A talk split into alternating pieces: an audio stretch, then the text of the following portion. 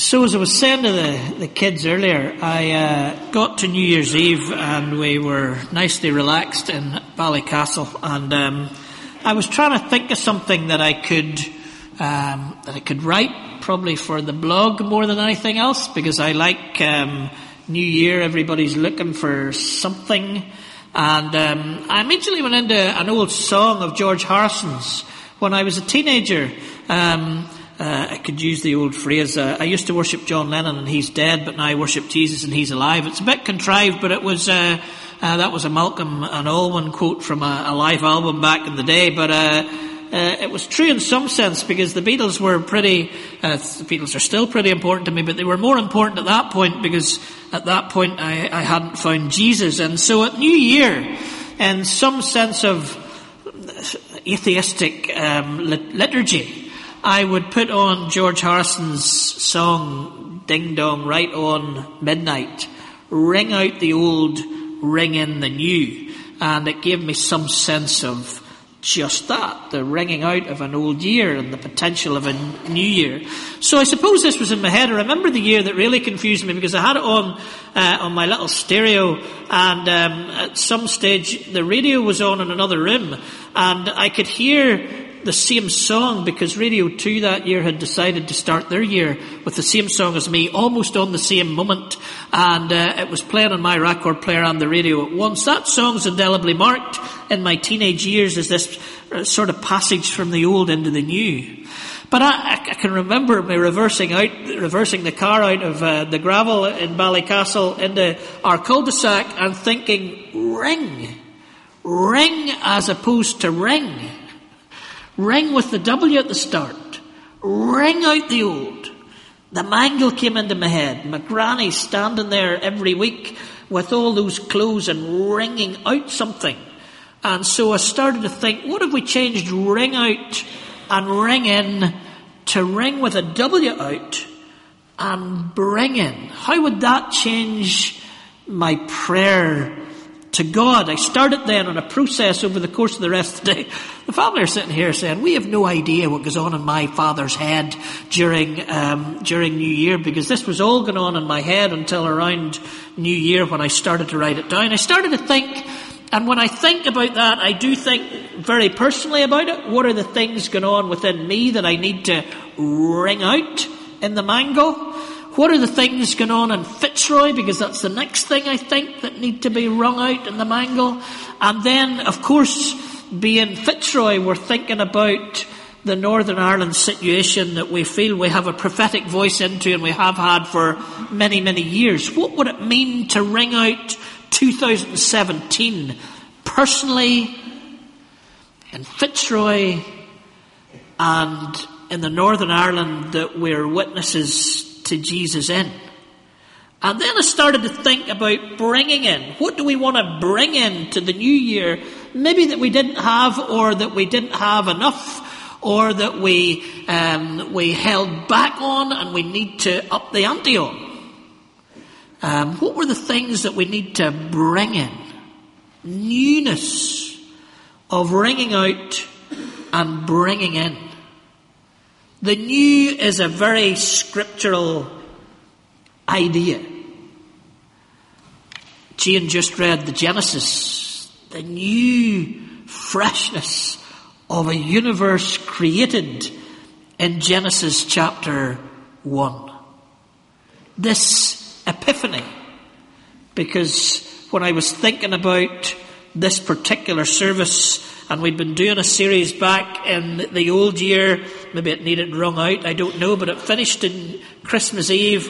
What were we going to do in the new year? Went back to my lectionary readings that we've been following for the last few years, and there was Genesis 1.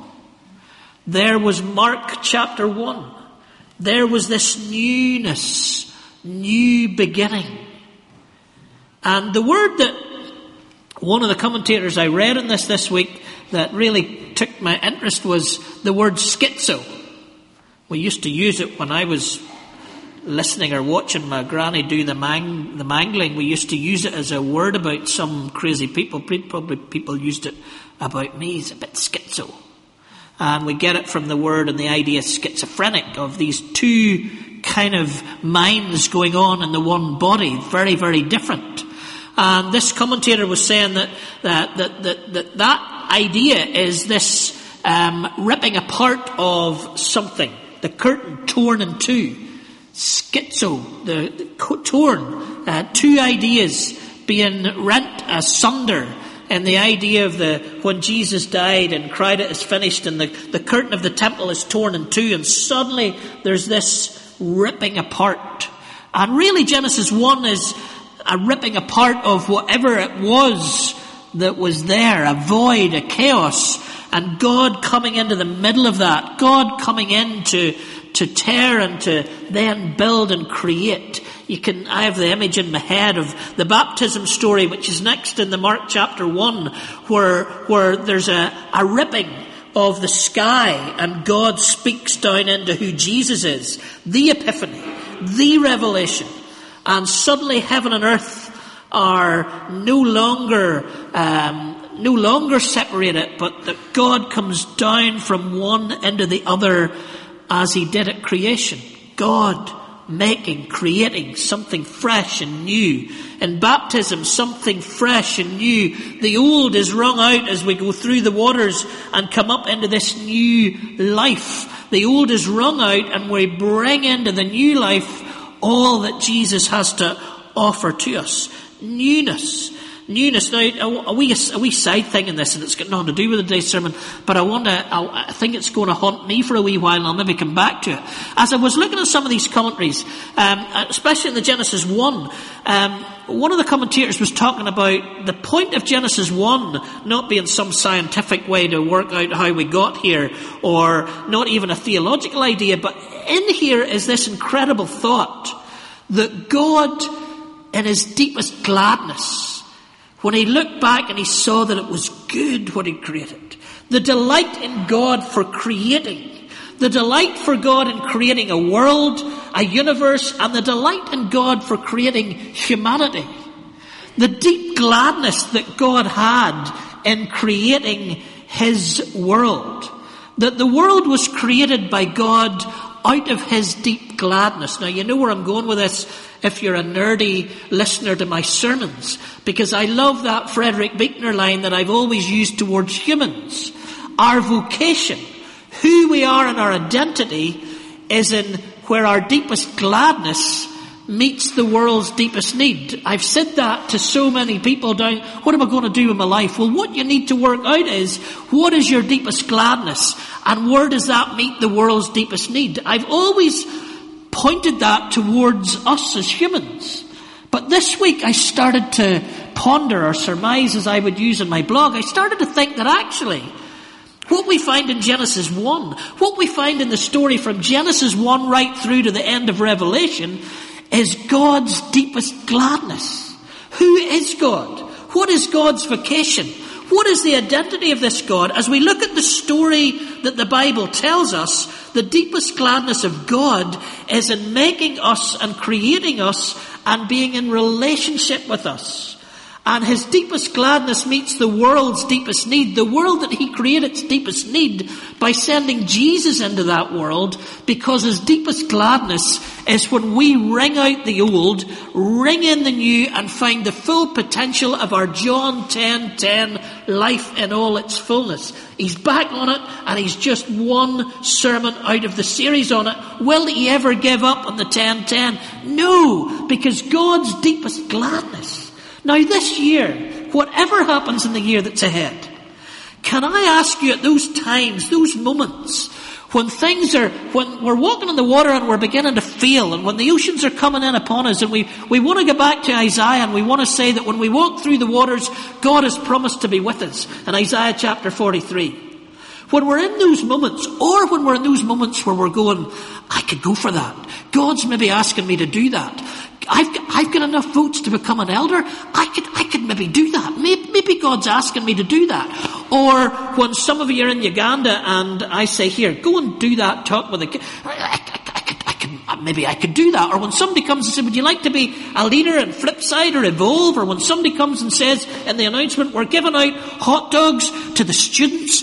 And you're sitting there and you're thinking, I can maybe do that. So whether it's your whether the waters are coming over you or whether you're just ready for a new adventure, what I want you to uh, remember in the depth of your being, God's deepest gladness is your life in all its fullness. That's what God lives for. Your deepest gladness. And He does things into your needs. His deepest gladness into the world's deepest needs. When we're struggling, when we're mourning, when we're grieving, when we're hurting, when we're doubting, when we're feeling, when we're excited and we're energetic and we're fulfilling our full potential.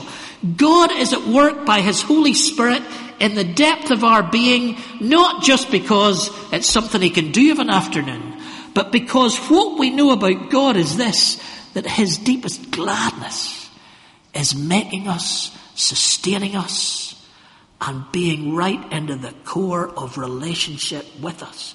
It's who He is. God is love. That's nothing to do with the sermon.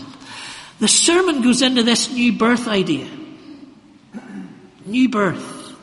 Ringing out the old, ringing in the new. New is biblical right through. Whether it's John chapter 3 and you must be born again, whether it's 2 Corinthians 5 where we are new creations, whether it's Ephesians that I read at the start of the service where we put off the old self and we put on the new self, whether it's the start of many psalms that say we're going to sing a new song, new is right there at the very DNA, at the core of the DNA of scripture is this idea that we can be new. And here we are on a New Year's Sunday in 2018. And yes, it's just another Sunday. But it's not just another Sunday because the calendar gives us this opportunity to just stop and think, what do we need wrung out? What do we need the mangle to wring out of our lives? And I can't tell you that. I can tell myself that. And I have been doing for just over a week now since I wrote this reflection. What are the tears that need wrung out? It might not be the tears only that you have wept. It might be the tears that you or I caused.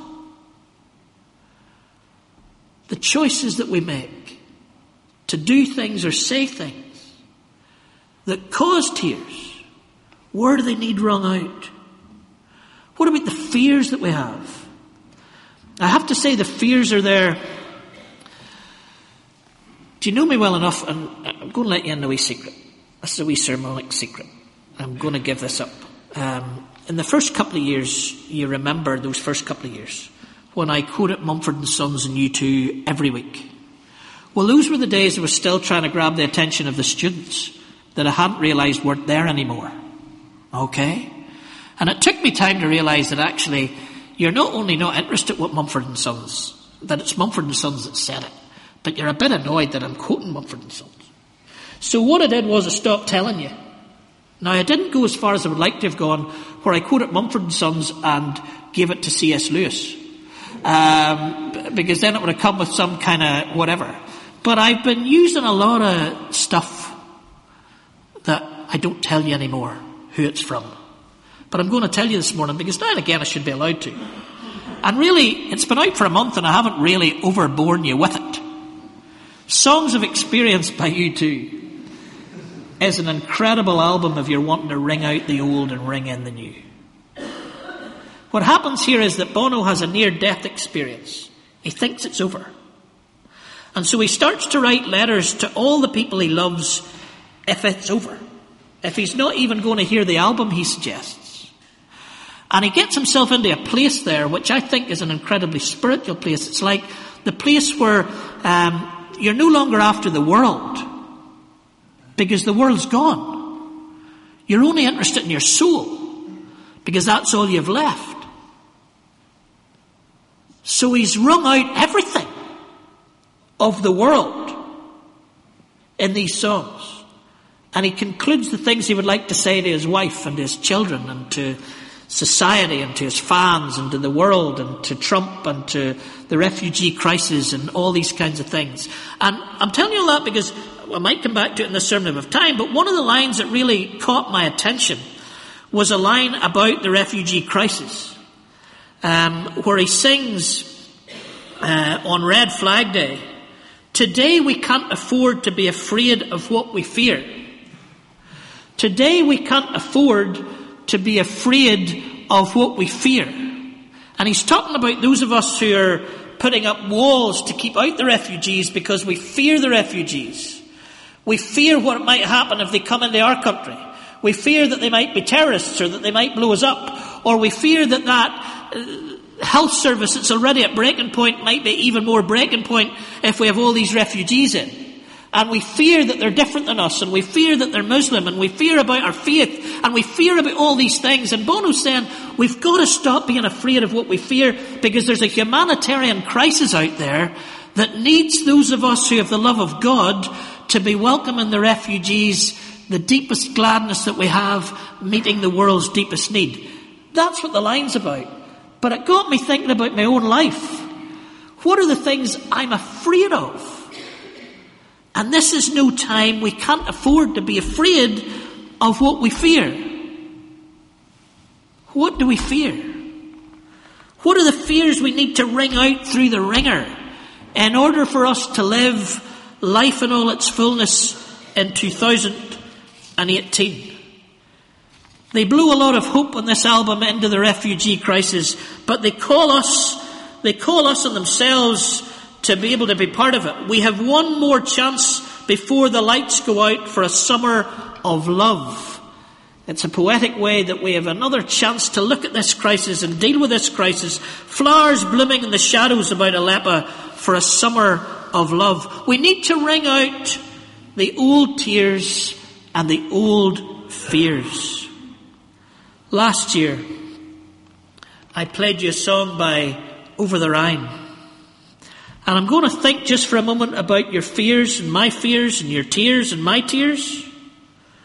And let's put it through the mangle of these words. Have you been trying too hard? Have you been holding too tight? Have you been worrying too much lately, all night? Whatever we've lost, I think we've got to let it go. Let it fall like snow because rain and leaves and snow and tears and stars, and that's not all, my friend. They all fall with confidence and grace. So let it fall. Let it fall.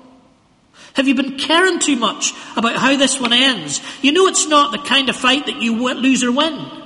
When you're down so low, you feel the imprint of the ground on skin. Look around and breathe in. Because rain and leaves and snow and tears and stars, and that's not all, my friend. They all fall with confidence and grace. So let it fall. Let it fall. Let it through the wringer. Ring it out. Ring out the old. But what are we bringing in? The two words that I got New Year's Eve just for those reflections were to bring in grace, to live grace. For grace not to be a theological idea, for grace not to be a ticket into heaven, but for grace to be the way that we live our lives in 2018. That everything we do, we do it out of a sense of grace in the model of God's grace towards us. So we're the ones that move to forgive. We're the ones that move to the one that we're at enmity with the way God moved among us to be moving towards the one that he was at enmity with. Imagine a world lived every day by grace, where every decision was of grace in my life, in our lives as Fitzroy, in the communities that we come from's lives. Think of Northern Ireland if the politicians on the Hill started to make their decisions based on grace, not fear. Then we bring hope. And what our world needs most at this moment in time is hope. When all you've left is leaving, and all you've got is grieving, and all you know is needing, I know the world is done, but you don't have to be. I've got a question for the child in you before it leaves. Are you tough enough to be kind? Do you know your heart is its own mind? Darkness gathers around the light, so hold on. Hold on. There is a light we can't always see. There is a world we can't always be. If there is a dark that we shouldn't doubt, there is a light. Don't let it go out. We need the grace and the hope in our own lives as we start 2018. Because if we're honest about the fears and the tears, then my goodness, we're holding on. We need God's grace and we need God's hope. But more than that, the call for 2018 is this that we would be the grace, that we would be the hope for those who need to ring out their tears and fears. We live in a world drowning in tears. We live in a world that's paralyzed by fear. And we gather at the start of a new year and sing about the faithfulness of God, sing about these oceans, sing about all the faith that we can have, talk about new birth, in the Jesus who was baptized to show us this baptism of the old being wrung out and the new being brought in. And we're the ones that God is saying, go, be an epiphany. Go into a world that needs all this old stuff wrung out because in some ways we are the mango. We are the place. We are the conversations. We are the prayers. We are the neighbour. We are the person in work. We are the friend. We are the family member who can help people deal with their tears and their fears and show them the hope that we have that brings grace and hope into 2018. Let's be still for a moment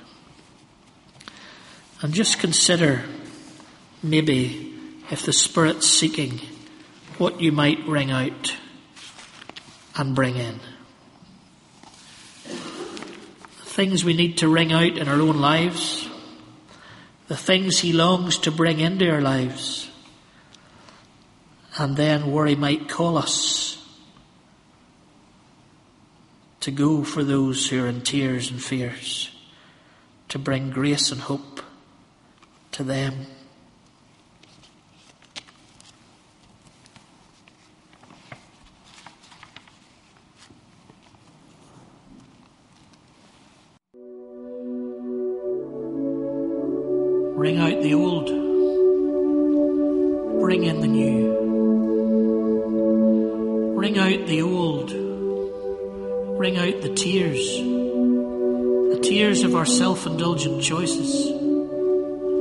The tears of the hurt we have caused each other. The tears of the world and its fallen circumstances. Ring out the old. Ring out the fears the fears of the fear of the other. The fears of thinking outside our box. The fears that increase the gaps that our brokenness has made between us, always pushing the other away. Bring in the new. Bring in the hope. The hope of history that arcs towards peace. The hope of that flicker of light extinguishing the night the hope of our secret gashes healed deep down in our souls. Bring in the new. Bring in the grace. The grace that always makes us the first to forgive. The grace that is unconditional to what has been wrung out. The grace that closes the gaps that our brokenness has made between us, always welcoming the other in. Lord, in these New Year prayers, ring out the old, bring in the new, and begin with me.